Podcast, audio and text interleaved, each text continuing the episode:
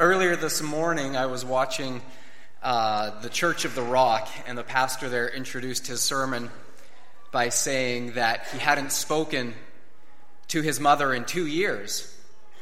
And then he followed it up by saying that he wasn't estranged with his mother. In fact, it was just that he was being respectful to his mother, that he, that he didn't believe in talking while she was speaking. And so I thought about that for a second, and I thought, I'd better not share that story. I'm just relaying the story. Happy Mother's Day, Mom, by the way. it is a, a, special day that we have each year to be able to honor our mothers and to honor the position and the importance of motherhood. And I believe that it's an important day on our church calendar that we take time each year to do this. The incredible thing about motherhood is that once you become a mother, it is a badge of honor that you carry with you your entire life. Once you become a mom, you never stop becoming a mom. No matter how old you become or how grown up your children may appear, you will always be their mom. That will never change. And so, whether you are just a brand new mom or whether you have been a mother for many years, uh, it is a, truly a privilege, and you never lose that position of influence in your children's lives. Your, your example and your teaching and your faithfulness is going to go with them, whether they are adults or whether they are very young. And so we honor you here today for that reason. And so today we want to continue in our series, Green and Growing, and today we are looking at part two the importance of a godly mother. And so I would invite you to bow with me as we open this uh, study and prayer. Heavenly Father, I thank you again that it was out of your mind that you crafted a mother. It was out of your heart that you put the unique abilities to love and to nurture within her. That even as you formed the first mother, Eve, Lord, it was out of your heart and mind that she came to be. And so we thank you today for the beautiful gift of a mother. We thank you today for the mothers in this church family.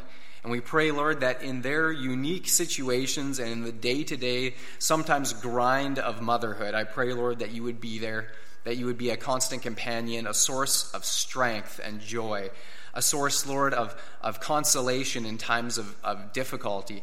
And, Lord, that you would continue to day by day give wisdom and give the ability to pass along the faith into their own children, to be able to pass along the lessons of godliness and of character. And I pray, Lord, that through this all, you would uphold our mothers in our congregation, for we know how incredibly important they are to the advancing of your kingdom. And so we pray this morning, Lord, that as we study your word, that you will encourage the mothers here and also encourage us as fathers and husbands, Lord, in supporting them in this all important role. And we pray, Lord, that as we do this this morning, you will build up your church, build up our families, and, Lord, as a result, build up our children, that they would grow to love you and to serve you with their lives. And so we ask that you would bless this word in Jesus' name. Amen. Now, the story that I chose to begin with for my sermon this morning is one that was taken from a Thanksgiving uh, Sunday school class. It was on Thanksgiving Sunday, and a teacher was describing to her kindergarten class the hardships that the pilgrims had faced during their first winter in the New World. And she especially emphasized the severe shortages of food and clothing and medicine. And so, in the middle of her story, a little boy raised his hand and exclaimed, Too bad my mummy wasn't there. She always knows what to do. And isn't that the truth? Mother always seems to know just what to do.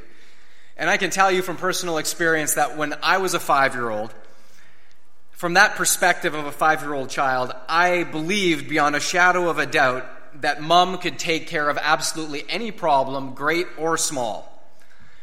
And now, from the vantage point of a 31 year old husband, I know that it's true. there is something about the position of a mother that inspires a sense of confidence in those who are under her care. Take just this past week, for example. Our entire family was sick, except for Theodore, so we thank the Lord for small mercies. But Declan had a dry, wheezy cough, I had strep throat, and Leanne had a chest infection. But I want to ask you guess who still kept the kitchen clean and meals prepared? Guess who still made food for our ministerial farewell supper and organized the preparations? Guess who still made our church bulletins? Guess who still got up multiple times a night to feed the little baby? Guess who still took care of the big baby stretched out on the couch? and finally, guess who made the appointment to get us to the doctor so that I could be diagnosed with strep throat, given medicine so that I could get better, so that I could still preach here this Sunday? Now, if you guessed me, then you might need to go see the doctor too. But if you guessed Leanne, then you are absolutely correct. And I'm not ashamed to admit here today that I would not be standing before you this Sunday or any other Sunday for that matter if were not for the direct influence of two women in my life my own mother and my wife. It was my own mom who was not only the first one to teach me the stories of the Bible, but she was also my school teacher for 12 years, believe it or not. it's hard to believe. And my wife who is my confidant, my encourager, my support, and the mother of our children. And so today I honor both of you, and I honor both of you along with all of the mothers present here today, because we know how incredibly important a mother's loving nurture, instruction, and care is for growing children into mature, responsible adults who love the Lord and serve Him.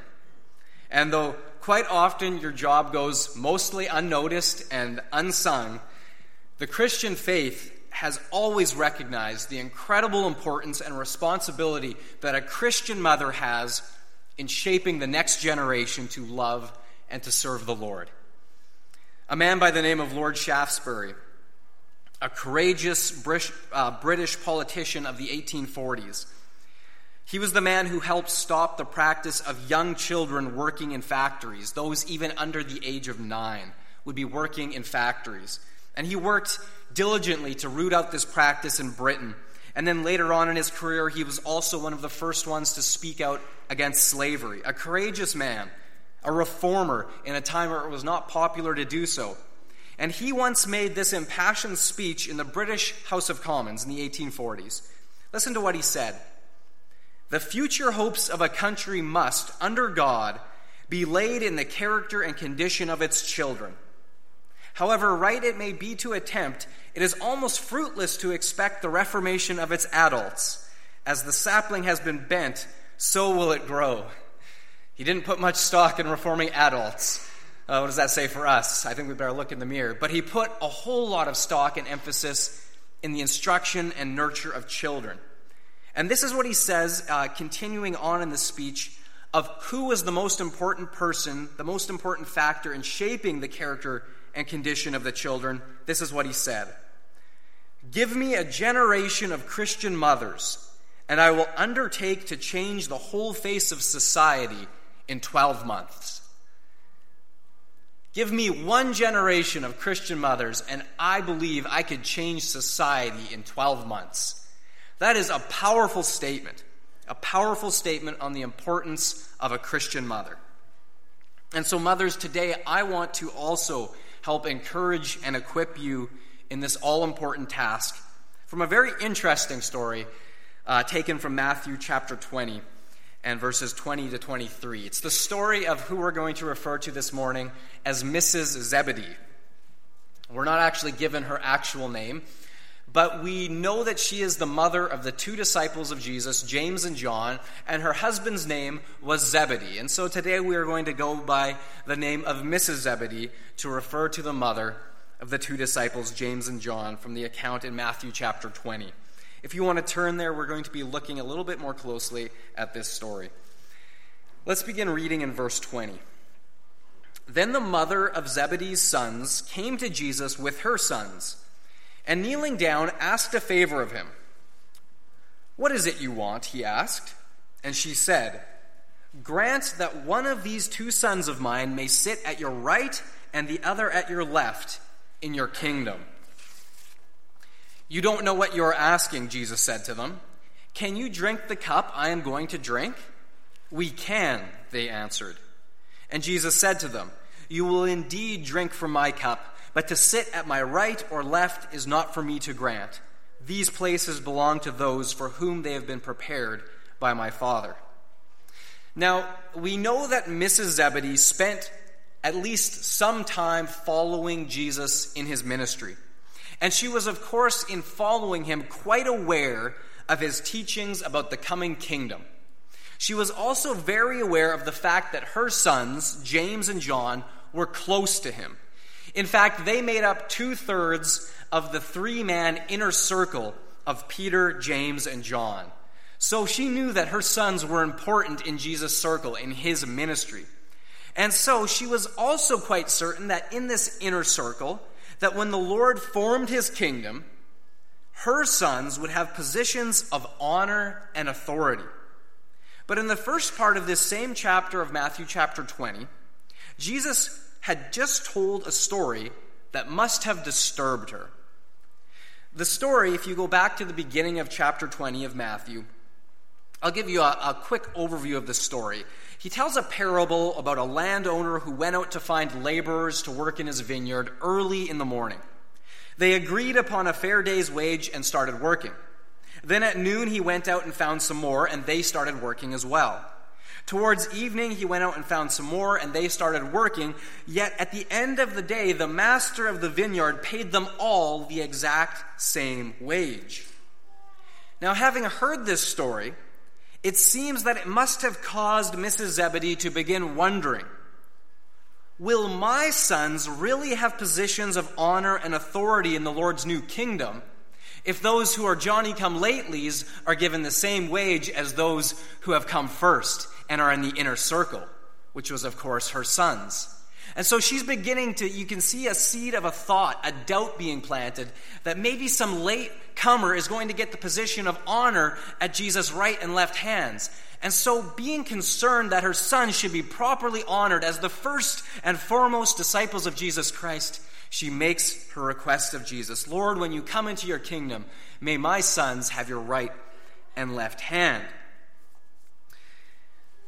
From this story, I want to draw out a few lessons for us this morning. There is some good and some bad.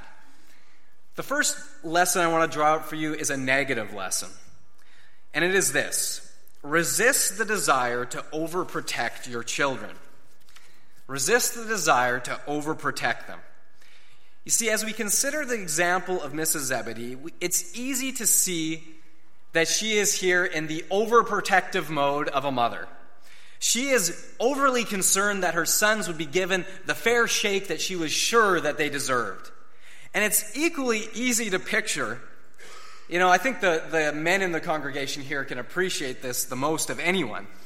As we picture the glowing red faces of James and John having to later explain to the other guys why their mom was petitioning Jesus for special favors. And this actually happened because skip ahead to verse 24, and this is what we read.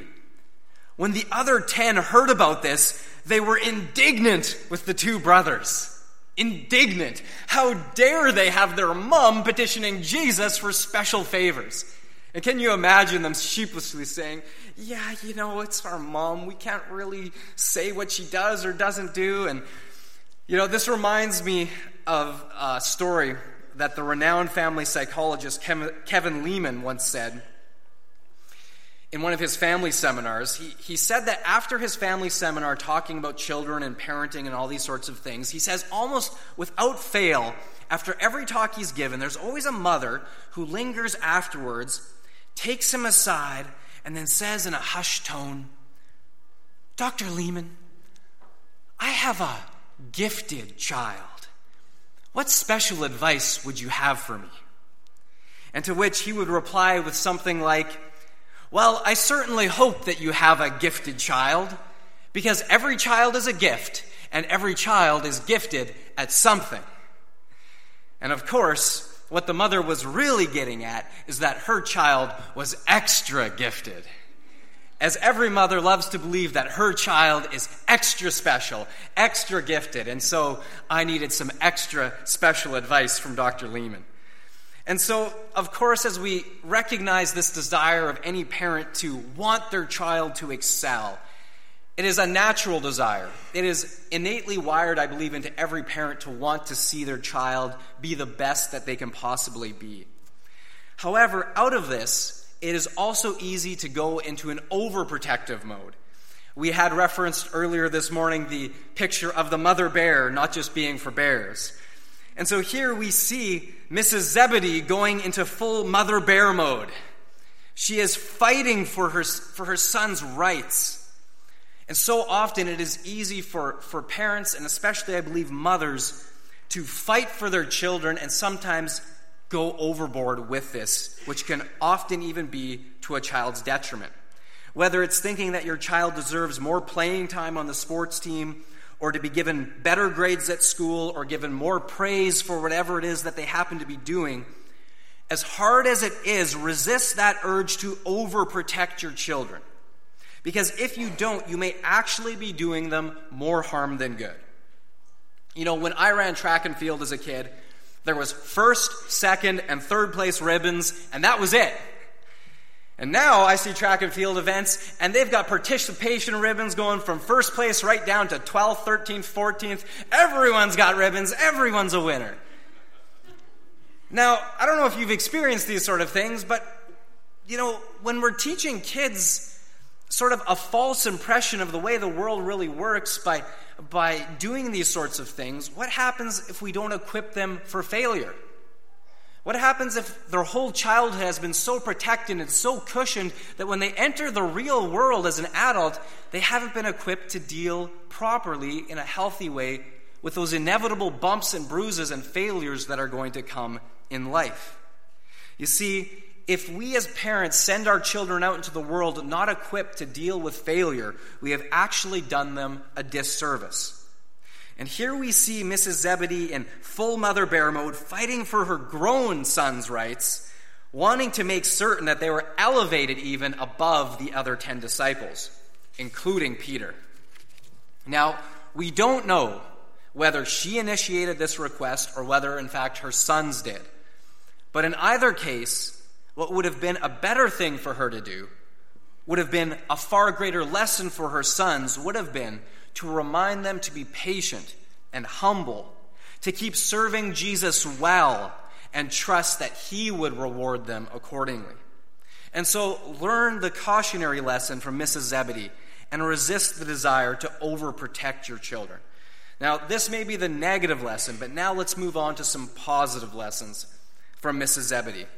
The second lesson is that she desired that her sons might be a part of God's kingdom.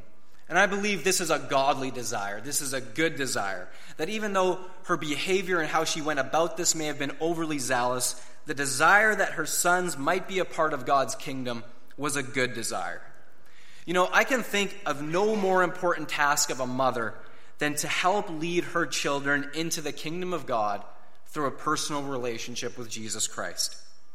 But in the midst of all of the sometimes hectic demands and challenges of motherhood, it can often seem a daunting thing to know just how to nurture a love for God into your children when you've also got to be the chief cook, bottle washer, disciplinarian, and so many of the other things along life's way. Dr. James Dobson once shared the story about a time when he came home after a busy day of work his son Ryan was a small baby, and it had been an absolutely terrible day for his wife. Ryan had been sick, he had cried all day long, they hadn't had a wink of sleep the night before. And then, to top it off, as she was changing his diapers, the telephone rang, and Shirley had reached over to answer it before fastening up the diaper properly.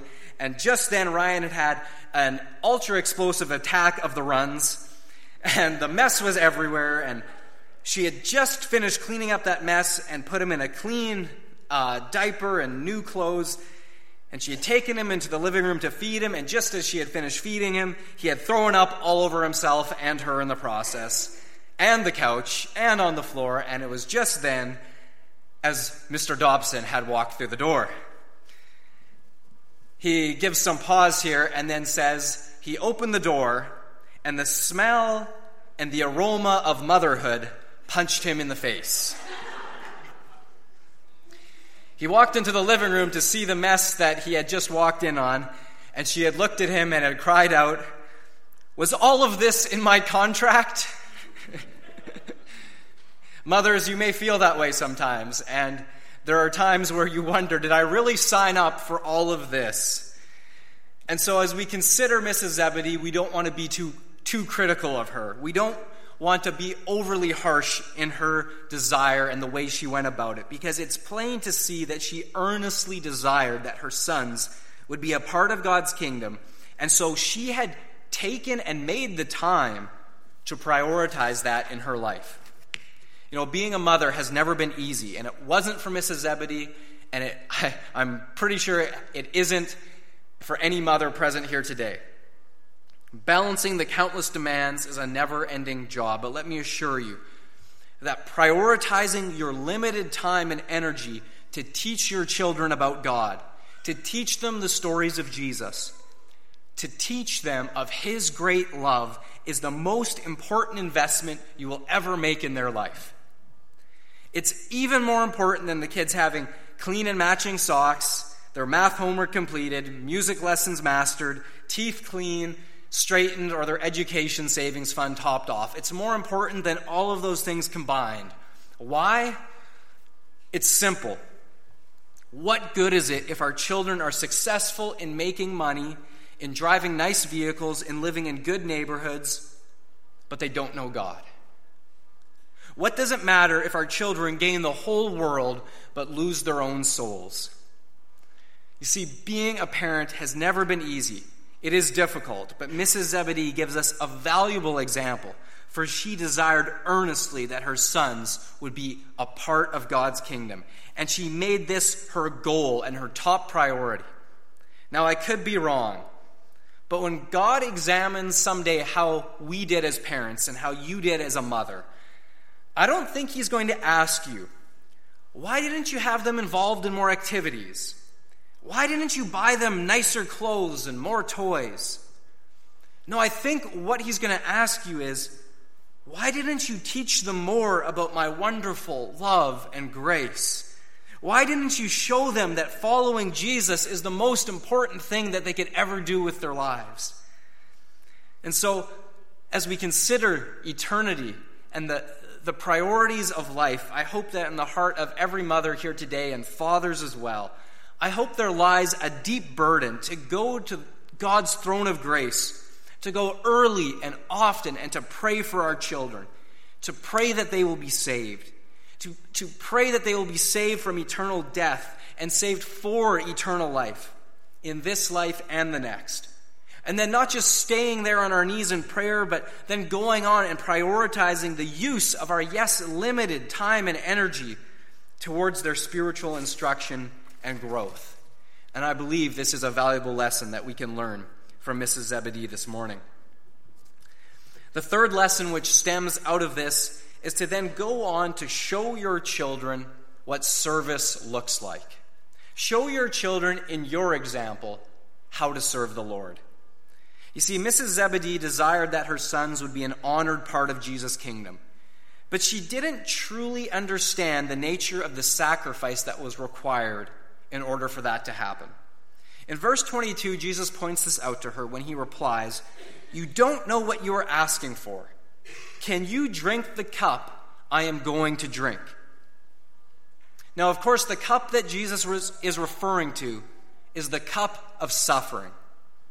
The cup of suffering, which he showed in the communion table, the Last Supper, he said, This cup represents the new covenant written in my blood. The cup of suffering is what he would have to endure on the cross of Calvary. That his sacrifice is what would enable James and John to enter the kingdom at all. Did she really know what she was asking for? And she, being unaware of the sacrifice that was required, asked for a great honor, not understanding the ramifications. You see, Jesus' kingdom was coming. She was right in understanding that. But it would not come by man's definition of power and might and glory. But instead, Jesus' kingdom was going to be ushered in by service and sacrifice. You see, entering Jesus' kingdom does not mean a throne to rule over others and to look down on them, to dictate to them. It means a wash basin and a towel. To wash others' feet just as Jesus did. To serve others. It means self sacrificially putting the needs of others as higher than your own. It means surrendering our own personal ambitions for our own life to the higher calling of advancing God's kingdom. And clearly, Mrs. Zebedee didn't understand what the cup of suffering all entailed when she made her request. But we can rest assured that she came to a full understanding. Because remember, she was one of the four women who refused to leave Jesus in his darkest hour. And she, Mrs. Zebedee, the mother of James and John, was there at the cross of Calvary, watching as Jesus died for the sins of the world, including the sins of her son, enabling all of them to be able to enter God's kingdom at all.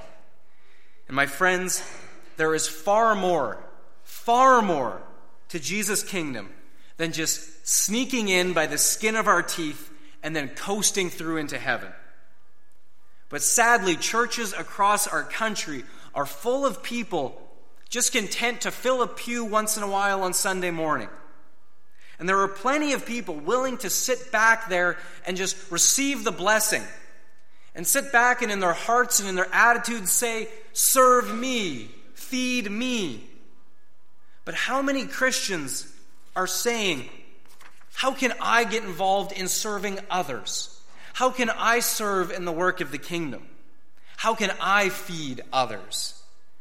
And in the parable that Jesus told at the beginning in Matthew chapter 20 about the kingdom of heaven being like a landowner who went out early in the morning to hire men to come into his vineyard. I want to ask you, he compared this to the kingdom, and what did he invite people into the kingdom to do? Do you remember what the parable said? Did he invite them to come in to sample the grapes? Did he, did he invite them in to do some wine testing? To do some sightseeing? To maybe paint some pictures? To suntan? No, what did he call them in to do? He called them in to work. He compared the vineyard to his kingdom in a direct one to one comparison. Then he said, Come in and work in my vineyard. You see, here's what too many people are missing today. We cannot work our way into God's kingdom. That is only by grace. That is a gift of God and a gift alone. It cannot be earned or bought. We cannot work our way into God's kingdom. But once we have entered God's kingdom, those who are now on the inside, Jesus says they are required to work for the king. And today, God's kingdom needs more workers. Jesus himself said, the fields are white unto harvest. So pray that the Lord of the harvest would send out more workers into his harvest field. We need more workers today, more servants willing to roll up their sleeves and engage in feeding and serving and loving. But let me ask you where does the spirit of service begin? It begins at home. It begins with mothers and fathers setting the example and praying that their sons and daughters might also become involved in the work of the kingdom. Serving in the local church and going out into the community and world and sharing the incredible love of God with others. But before a child can share any of that with others, before a child can learn to love others, even as they would love themselves, to love others sacrificially, a child needs to first learn that from someone else. They need to receive it from someone else. They need to see it modeled consistently from someone else. And who better than their own parents? Who better than you, their own mother? And I firmly believe today that a Christian mother's love for her child cultivates the soil of the heart. It prepares that soil at a tender and young age for that child to be ready to receive the love of Jesus Christ. What a precious role that a mother has in the life of a young child, and it all begins in the home. And so today, as we recognize that a mother's love is one of the closest examples we have to the love of God our Father, we recognize that it is a love that goes through the valley of the shadow of death, willing to even lay down its own life so that her children could live. And Jesus often gave the, the example of his father being like a mother hen willing that the chicks should come underneath and find shelter and safety. And this is the picture of God, and He has placed this love in a mother's heart that she would gladly, willingly give her own life if only her children could live. This is the love of God placed into a mother's heart to lay down, even as Jesus did, his own life so that many could live. That is what we are all called to do. And mothers, you above all, we honor for that type of love today. I want to share you, share with you this closing story. The story is taken out of a difficult period of history, World War II and the Holocaust. We all know the history that Adolf Hitler and the Nazi regime took the lives of millions of people. And within the vast scope of the millions, there are personal stories, and this is one of them. Solomon Rosenberg and his family. A true story, of course. Solomon Rosenberg and his wife and their two sons and his mother and father were arrested and placed in a concentration camp. It was a labor camp, and the rules were simple. As long as you can work, you can live. When you become too weak to work, you are exterminated. Rosenberg watched his mother and father, unable to work, marched off to their deaths. And he knew that next would be his youngest son, David, because David was a frail child. Every evening, Rosenberg came back into the barracks after his hours of labor and searched for the faces of his family. When he found them, they would be huddled together, embracing one another and thanking God for another day of life. Each time he saw them huddled all together, he would whisper a silent prayer of thanks. One day, Rosenberg came back and didn't see those familiar faces. He finally discovered his oldest son Joshua in a corner bunk, huddled, weeping, and praying. He said, Josh, tell me if it's not true. And Joshua turned and said, It's true, Papa. Today, David was not strong enough to do his work, so they came for him. But where is your mother? asked Mr. Rosenberg. Oh, Papa, he said. When they came for David, he was afraid and he cried. And Mama said, There's nothing to be afraid of, David. And she took his hand and went with him. That, my friends, is motherhood. That, my friends, is the love of God for each one of us. Mothers, today we honor you we honor you because this sort of love that God has placed in your hearts transcends anything that this life can offer. Any challenge, even death, it can overcome. Because if you seek God's face and you love Him, as a mother, He will give that love into your heart for your children, that you can love them even unto death, to take their hand and to walk with them to whatever end. And so today, I pray that if you are here today and you have been touched in some way by the love of a mother, I want to tell you that that is something that you can say is a, a love that was a gift straight from God. And today, if you have accepted and acknowledged that you have been loved by your mother in some fashion in life, I want you to look to heaven and to acknowledge that that love came from the very throne of God. And if you have been touched by that love of God today, today could maybe be the time where you say, Lord, I want to receive that love for myself. Today could be a day of welcoming that love, that free gift of grace into your own life. And to say, Lord God, I'm going to stop running and I receive your love for myself. And I pray that if you have felt that you have had to walk through that valley of the shadow of death alone too many times, I pray that you will recognize that even today, God is there reaching out his hand to say, There's nothing to be afraid of. I will walk with you. May God bless you, mothers, today in the high calling of motherhood. Let's pray. Heavenly Father, we thank you again, and we can never thank you enough for the tremendous love that you have for us. And that, Lord, you have created your world in such a way that your love would be expressed so beautifully and so clearly through our own mothers. And today we thank you for that gift of love. We honor you because of it. And we pray, Lord, that now in return you would continue to pour out your love into the hearts of each mother present here today. That, O oh Lord, we know that the love that each one of them has for their, for their children, Lord, cannot be described in words. But I pray, Lord, that it would be strengthened and sustained for whatever situation they are facing. That whether they have a child who is in, re- in rebellion, Lord, has turned away from you, we pray, Lord, that you would give a perseverance, a sort of love that would not quit, a, a love that would just be tenacious and would never let go and would never stop coming to your throne of grace and praying and loving. And I pray, Lord, that you would anoint them with that today. I pray, Lord, that whatever stage of life, whether young or old, that you would be there to equip with wisdom and grace for each day. And we thank you, Lord, as well, for the tremendous blessing that these mothers are in building up this church family and our young children. And so we just pray, Father, that we as husbands would support and honor them, that we would love them sacrificially, even as you, O Lord Jesus, loved the church and gave yourself up for her. And so, Father, today we thank you again. We bless you. We worship you. In Jesus' name, amen.